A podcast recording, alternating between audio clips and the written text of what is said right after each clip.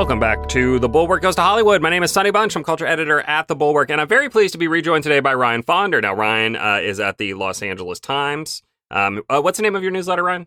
It's called The Wide Shot. The Wide it comes Shot. every Tuesday. Wide Shot comes out every Tuesday. Uh, I read it It's every free. Tuesday. It's great. Uh, sign up for it.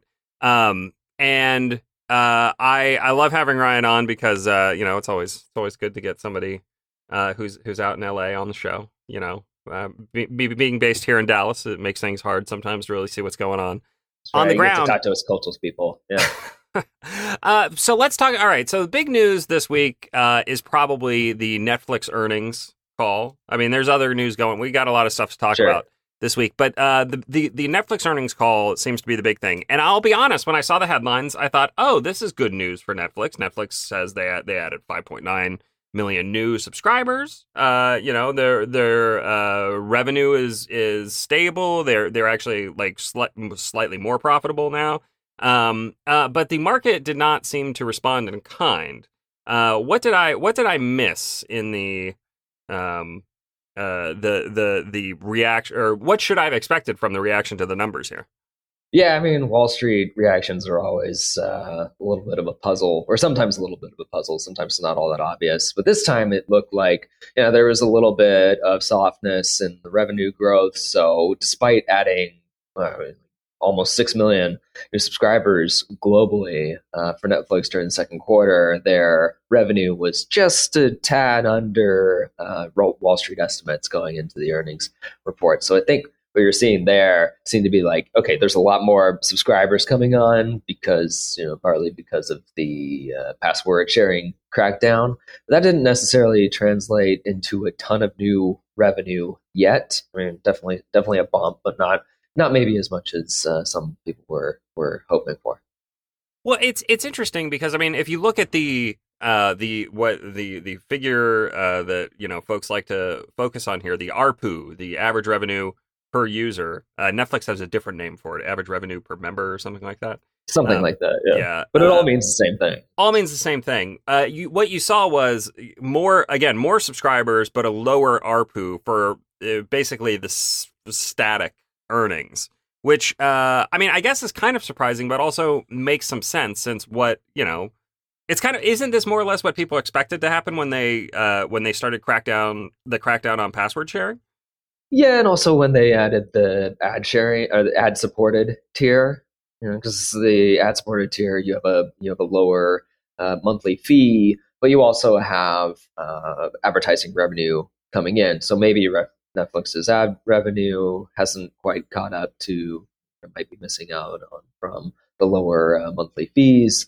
Uh, it's also worth noting that um, Netflix has ditched its basic plan now. It's basic without ads. Uh, its basic uh, ad-free plan, which I believe is like nine ninety nine a month or something.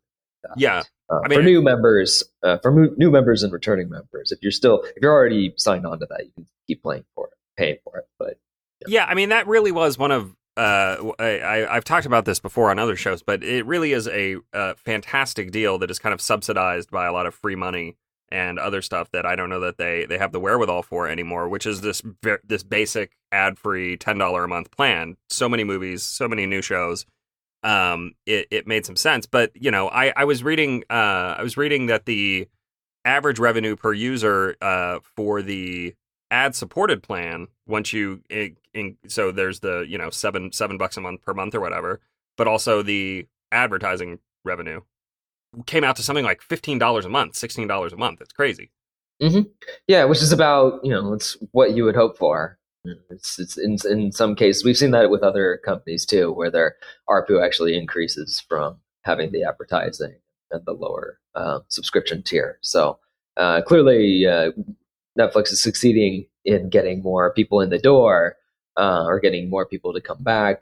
And certainly, the the the, the great news for Netflix is that there wasn't a whole lot of cancellations when they started cracking down on the passwords. That was that was definitely a risk because you, know, you hear all these people online saying, "How dare they uh, not allow me to share my password with my uh, ex girlfriend uh, who I haven't lived with in, in three years, um, or or share or share it with my in laws or, or whatever." Um, shout out to the in laws out there.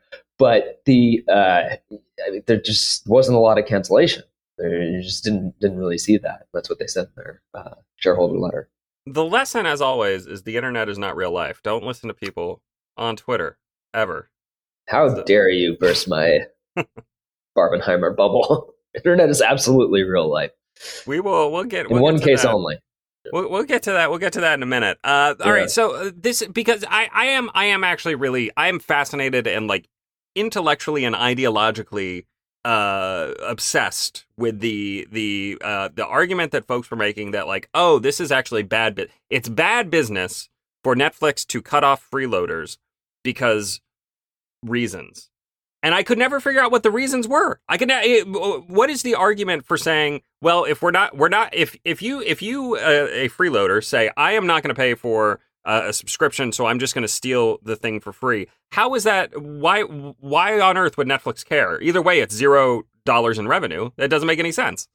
Yeah, it seems like it's kind of an offshoot of that old internet idea of information just wants to be free, content wants to be free. You know, it's just the whole thing. It's sort of a 20 year old idea uh, at this point. Um, but it was bad business. It was a terrible idea. And Netflix was happy, I think, for a while to uh, just have people just get addicted, just get on, get on that joint. Like just, just getting the getting some content for free sure you know, share it with your with your in-laws share it with your your neighbor uh, that's just going to get people addicted to uh, netflix stuff but at some at a certain point like it's the classic it's the classic idea of you get everybody in the door you get everybody loving your content and then you jack up the price or then you force people to pay eight dollars a month or something like that so this is probably the least surprising move that netflix ever could have made Yeah, I mean, content uh, content does not want to be free, but content does seem to want to be ad supported. I, I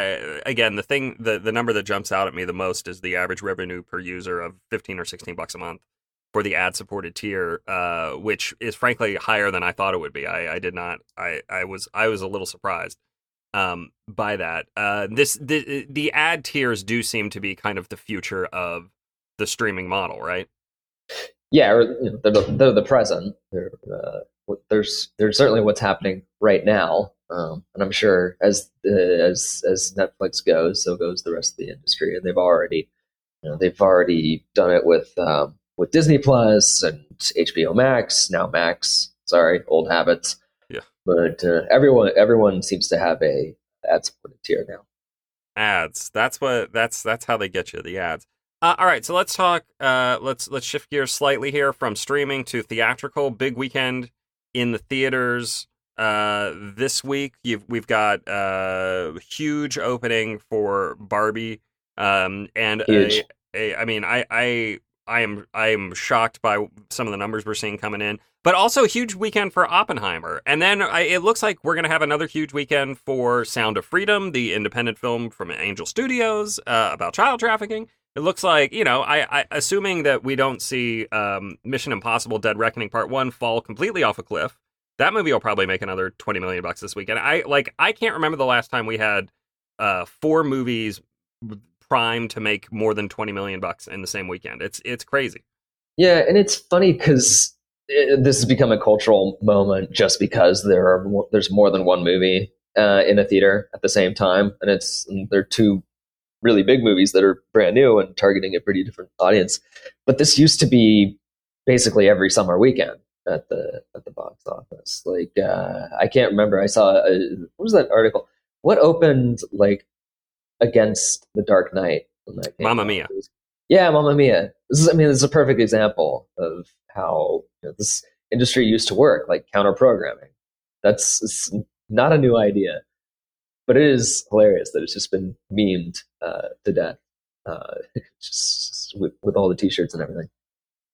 Uh, so what are we? What what are the ind- first indications looking at? This is gonna. go We're we're taping this on Friday. Just pulling back the curtain slightly. We're taping this on Friday, so we have some idea of what the the box office weekend's going to look like. Um, I mean, my my sense from the I I uh, I had 30 minutes to kill yesterday, so I popped into an Alamo Drafthouse and just sat at the bar and had uh, a drink. And while I was sitting there, I saw no fewer than three different giant groups of women clad all in pink come in to take photos in front of the Barbie standee, which led me to instantly understand that this movie is going to make I don't know 150 million dollars this weekend.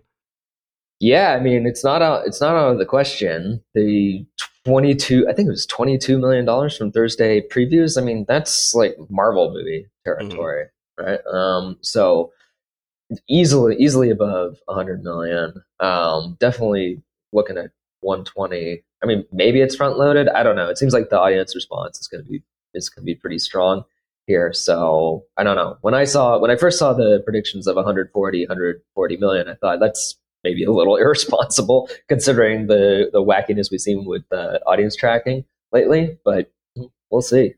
It's, it's, it, it could do it. Do it.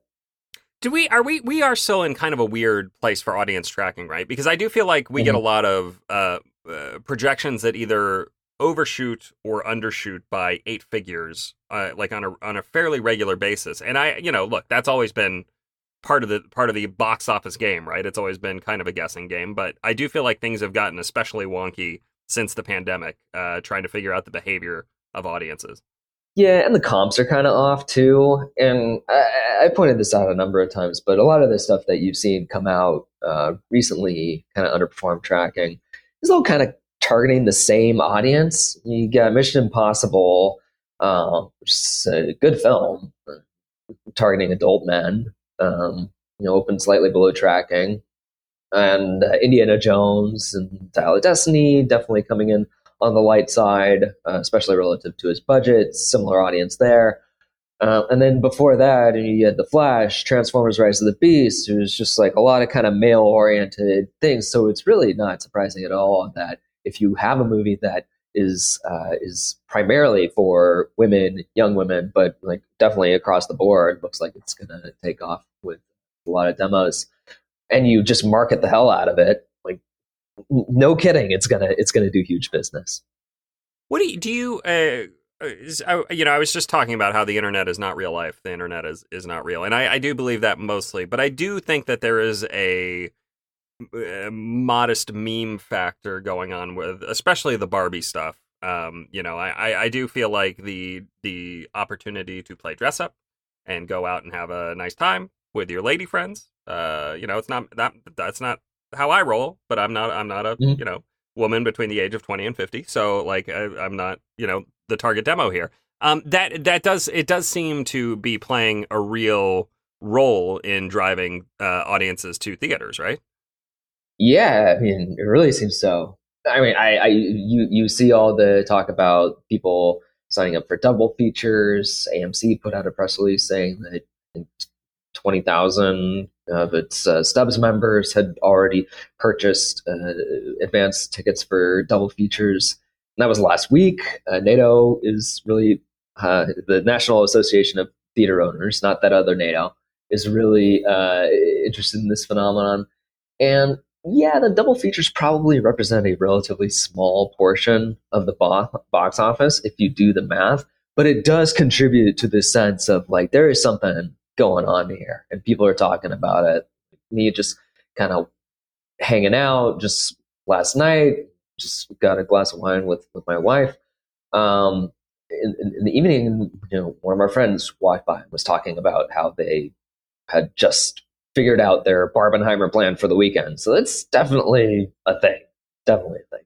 I, it's been a while since the the experience of going to a movie theater was this kind of big cultural event. And I don't mean I, I kind of exclude the Marvel stuff from this because the Marvel movies are doing a very specific thing, um, you know, kind of kind of unto themselves. I, I just mean the idea of like we're going to the mo- we're making it a we're making a point of going to the movies. We're going to find the best presentation of Oppenheimer that we can find. You know, I'm trying to track down a 15 uh, 70 IMAX screen. There's only 19 of them in the country. You know, where am I going to go see? Like, it's actually really uh, it's heartening uh, in a way, and like I, I frankly uh, a real I think suggestion to Hollywood that like people are tired of a lot of seeing the same old thing over and over again. We got two original movies out this week. They're about to do huge, huge business.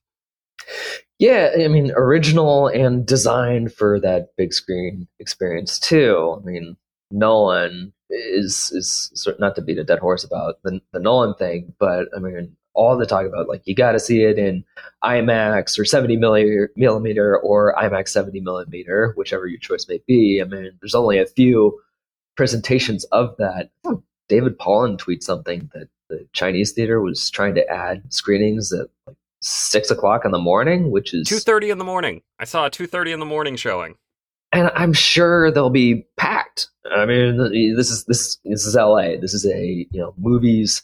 This is a movie town, no question about it. But that is that's pretty extraordinary uh, to see to see people just kind of. You know, we don't have lines out the door anymore because of advanced ticket sales, but like that kind of need to see this weekend in the in the craziest format possible. Yeah, somebody sent me a uh, a press release. There's a Cinemark near me that has the the uh, IMAX 70 millimeter. You know, again, one of the 19 theaters in the country or, or in the world or whatever that that has that system. And they were adding, you know, 6:30 a.m. showings. And this is, I mean, this is in Dallas. It's not Los Angeles or Manhattan. Yeah, um, yeah Dallas is a pretty good movie going town, but it's not it's not that good. And uh, it's wild wild stuff. I mean, the numbers for for Oppenheimer are crazy. I'm seeing I'm seeing again estimates of in the 60 to 70 million dollar range this weekend, which would be huge. I yeah, like I massive for a movie I mean, like this for a 3-hour historical drama. A lot of it's in black and white. Um, yeah. it's not a really not not a lot of huge stars. I mean, Matt Damon's in it, but like yeah, it's yeah. not well, it's got it's got Damon and Robert Downey Jr., but they're not the leads. They're not the no. they're not the guy who's on the poster. Uh, Cillian Murphy is and like I, I, I mean, I again, it's uh, you know that would be if it opened to sixty million dollars, that's fifty percent better than Once Upon a Time in Hollywood did, which is a crazy idea. Just you know, for a for a movie like this, it also uh, just speaks to like with certain directors you know, we talk about brands and ip and everything else kind of outweighing everything uh, the, the, the, star power and the quality of the movie and everything but if you, there are certain directors, filmmakers whose movies are events. Nolan's one of them. Tarantino's definitely one of them. Um, you know, it's just it's and having something having something new and something exciting that people are talking about. And, you know, it's it's it's that experience. It's the the idea that your teeth are going to be shattered by sitting through the uh, the, the explosions or what and, and whatnot. It's. I don't know. It's, yeah, it's it's wild. Yeah, and then, yeah. And, and, then there is there is another story at the box office uh, the last couple weeks here. We've got Sound of Freedom, which again is is an interesting, very strong word of mouth um, uh, hit. Uh, you know, I I uh, I went to go see it in a theater this week because I figured I should uh, have some idea what people are talking about since it's uh, so mm-hmm. popular. And I want to I want to set the scene here for folks who don't know who don't know about this. So at the end of the movie, uh, Jim Caviezel comes on the screen and he does a thank you for coming to the movie theater speech, you know, of the sort we've seen a lot of in front of movies, right? We see it, you saw it in front of Mission Impossible Dead Reckoning, uh, the, the Dungeons and Dragons movie, the cast is there saying, thanks for coming to the theaters. This is how you should see movies, how they're meant to be seen. Uh, but it, this, this came at the end of Sound of Freedom. Um, and it's Jim Caviezel on the screen. He said, "Thank you for coming. This is the best way to see a movie in, you know, uh, in a in a in a large room with other people." Uh, we're all we're all here together. Uh, we don't want anyone to not be able to see this movie because they can't afford it. So we're going to give you a chance to pay it forward. Uh, QR code's going to come on the screen, and if you feel so inclined, you want to help somebody who who can't afford to see the movie, come see it. Scan the code, buy a ticket. We'll get it to them. And I swear to God, hand to God, I saw a woman who was who was exiting the theater turn around when he started talking, watch him. When the QR code came up, she pulled out her phone, scanned it, and as best as I could tell from two or three rows back, bought a ticket. I, have never seen anything like that before in a theater. Um, it's it's absolutely wild. Uh, yeah. Uh, is there is there is there any chatter about this sort of this surprise or uh, you know what what do people make of it's this? The, I mean it is the biggest eh, other than the Barbenheimer stuff it is the biggest story at the box office right now um, and I think a lot of people are sort of baffled by it in in a way, um, and sort of trying to figure out just like explain away the phenomenon a little bit. And I think you know there's there's a lot of questions about how much of the box office is this kind of pay it forward dynamic. Uh, you know, there's with with movies that are faith based or faith based adjacent. Uh, there's the whole group buying phenomenon where people will buy out a whole theater for people to see it. So I'm sure there's some of that, but it does seem like it's an organic thing in a lot in a lot of ways. Like there is definitely a lot of word of mouth here. There's kind of an underserved audience element to it, um, and but I, I, but I can't dismiss it. You know, we we can't dismiss it as just kind of a as one of these sort of cause type of films because you know just the the week it came out that Monday, just anecdotally, like my son's um, my my my son's nanny came in the house, and the first thing she started talking about was that she had seen this movie called Sound of Freedom, and like, what is this? Um, and was very moved by it. So there definitely seems to be a real groundswell here. Yeah, totally. I, I, I mean, again, I've never seen anything like it in the theater. Yeah, people literally, people literally buying tickets for strangers to go see this movie that they were um, so moved by, which is, uh, you know, again, it's a it's a testament to the power of theaters. Uh, hmm. Let's see. All right. So what else is going on? Speaking of theaters, uh, we've got strike news here. Um, uh, the studios are starting uh, to pull releases. Uh, just before we started talking, uh, A24 announced that they are pushing pushing back the release date of Problemista, which is was going to be one of their September October um, award season type films, or I think maybe August. I can't remember when it's going to come out. Point is, they're pushing it back. Um, the uh, mm. Luca Guadagnino uh, uh, film um, uh, Challengers is getting pushed back. The uh, the AKA uh, the Zendaya tennis threesome movie getting getting pushed back. Um, and Warner Brothers is now kind of hinting, well, we might have to push back Dune two. You know, if the if the people aren't here to promote it. Uh, what does what does the rest of the year look like in terms of release strategy? Are we going to see uh, an empty September, October, November, December again, like we have the last couple of years, just because studios are too afraid to put things out without promotion? I don't know about empty, but you're definitely going to see some stuff shuffle. I mean, you need, especially with movies that aren't very IP driven or don't have a brand or don't have a, a sequel sort of fueling its interests. Like, you need Zendaya walking the red carpet. You need like pretty people talking to the press and posing for photographs and doing TV spots and, and all of that. You know, especially especially for s- smaller films, it's it's really essential to the pu- publicity machine. So it's not it's not surprising at all that things are starting to to move, especially on the indie front. Um, I do think it sort of speaks to this issue that um, I've been pushing back on a lot, which is that people saying this sort of Wall Street brain of like actually the studios are happy about the strike because they're able to save money on production because they're and they're able to to cut out all their writer deals. And there might be some truth to that, but the fact is that this strike is really, really going to hurt everybody in the industry, like the studios. Um, like stuff's just not getting done, and studios like can cut revenue or cut costs all they want, but they have to bring in revenue, and theaters are a huge way. As we've seen, they're an essential part of the equation for uh, for legacy media companies to uh, build the profits. Well, I mean, I, I the, the people I feel you know worst for the, the the folks who are stuck in the middle here. You've got your theater employees and theater owners who are looking at essentially the second a second COVID like shutdown uh, in in movie releases. Not quite as stark, perhaps, but still pretty pretty bad.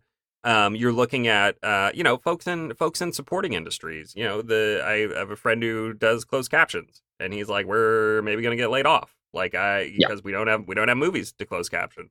Uh, I like I I think it's I I mean you know I understand that that labor discussions are difficult and everybody wants to get everything and you know the the studios don't want to give up precedent setting deals and all that but uh, after having just lived through uh, an un an unexpected disaster in the form of covid it really feels like we're rushing towards another self-inflicted one yeah i mean we saw barry diller saying that basically it's gonna it's gonna destroy the business um, for, for, for and have a lot of long-term ripple effects.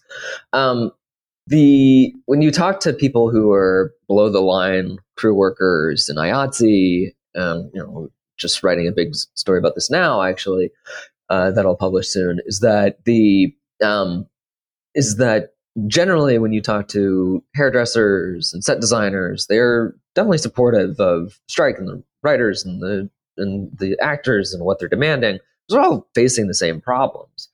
Uh, on the flip side, like, they are hurting. Like they are having to go to the act, actors fund or these various funds that um, that, that that support people who are out of work for a long time in the business. Like it's not easy to live in some place like, like Los Angeles and not work for six months unless your parents are rich. And that's like a whole other issue with uh, entertainment and access and diversity and the whole thing.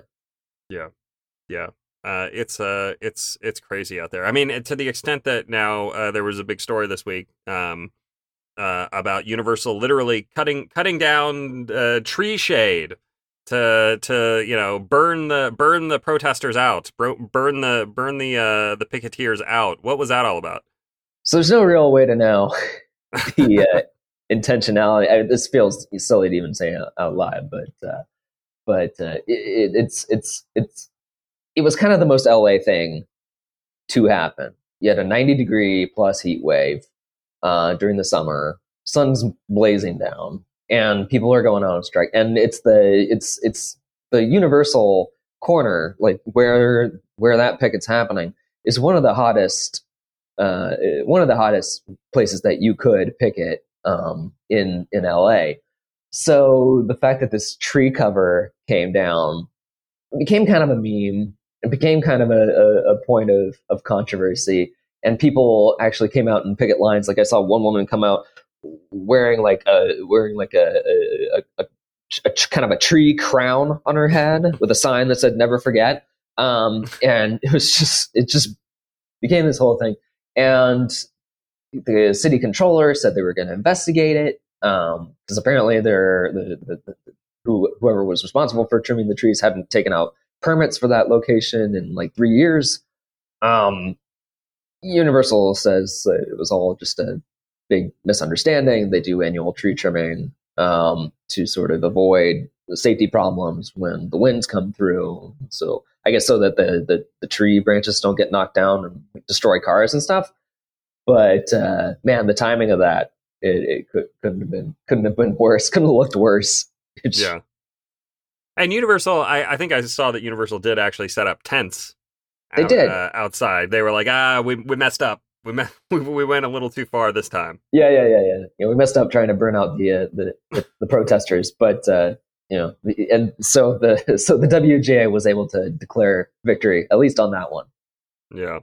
What do you? I just as a as an outside or uh, as an on the ground but outside observer. What what do you what do you think the odds are of this getting settled anytime here in the next uh, few months? I mean, I I get the sense we're in for a long shutdown. The thing, the word I keep hearing is December. Whereas I, you know, you asked me a few weeks ago, the word I was hearing then was November. So just keep getting pushed back four weeks at a time. I guess I, I, I don't know, but like if this goes on through the holidays, it's going to be uh, it's going to be a big problem. Yeah. It's not, uh, not, not ideal. Uh, all right. Uh, as you, as you know, I like to close these interviews by asking if there's anything I should have asked. If you think there's anything folks should know uh, about uh, what's going on in the world of uh, the business of showbiz? What's what's up? God, you know, you ask me this question every time, so I should probably be more prepared for it. I don't have anything right now. I'm trying to, okay. uh, yeah, yeah, yeah. Um, it's fine. It's I mean, fine. I guess you guys talked about the, uh, you guys talked about the the Bob Iger stuff and all all that? We could talk about Bob Iger. What's going? What's going on? Yeah. So Disney is looking to to possibly sell off portions of the empire. Bob Iger's in spin-off mode. What's what's happening there? Well, I, what I what I what I think it, what I was thinking about most recently was this you know idea of who's going to play the leadership role in the strike situation. Like in the past, you had sort of like the Lew Wasserman type of elder statesman that would come through and uh, bring the sides together uh, during a strike and hammer out a deal. And yeah, even five, three years ago, you would assume that person would be Bob Iger, but he kind of stepped in it in that CNBC interview where he talked about uh, how the, the writers' demands were were unrealistic or actually, you know, not realistic. He said technically, but uh, but yeah, he's kind of he's kind of in hot water over over that, and have him do a little damage control. So it can't be him right away. Um, he could still totally swoop in, you know, once things kind of tamp down a little bit in terms of the rhetoric. But now it's like, okay, is is is Netflix going to be leading the way in terms of determining when this ends? Because um, right now they're doing, you know, like everybody, they're hurting from the strike, but they're the ones whose stock price is is, is still climbing. So I don't know. That's kind of my big question. Is there any? I, I know this is uh, this is something that the, the the folks on the side of the the actors and the writers are constantly asking, and it seems like the answer is always no. But is there any chance of splitting off the AMPTP into smaller, uh, you know, picking off uh, Warner Brothers or something like that, and making a deal with them, uh, or or does it look like the producers and the studios are going to stick together throughout? Well, for now, it's a united front, of course, but uh, you know, it, I mean, it would be a very extreme circumstance to have you know Netflix break off and be like actually here's everything you want uh, writers and yeah. uh, actors and we can c- resume business without the without the rest of the studios. I mean that's a thing that has been floated that could could potentially happen. Um, i'm not hearing any like actual rumblings of that happening yet but yeah. uh, that would yeah, be, it definitely seems to be a lot of wish casting from yeah, I, yeah, yeah, from yeah, a lot of like, well, this would be great if this did happen, but I don't, mm-hmm. I don't see the, I don't see the studios, uh, you know, cracking on that front. No, no, not anytime soon, anyway. Maybe if it goes into next summer, that would be, something to Well, if it goes into next summer, we might as well just shut Hollywood down forever because I like I I just don't understand uh, how how everyone would survive. Um, all right. Thanks, Ryan. Thanks again for being on the show. Always love having you on. Uh, author of the Wide Shot newsletter at the Los Angeles Times. Uh, free newsletter. Go sign up for it. It's great. I'll have a link to it in the email. Uh, Ryan, thanks for being on the show. Yeah. Thank you, Sonny. Talk to you later. Uh, uh, again, I, my name is Sonny Bunch. I'm culture editor at The Bulwark, and I will be back next week with another episode of The Bulwark Goes to Hollywood. We'll see you guys then.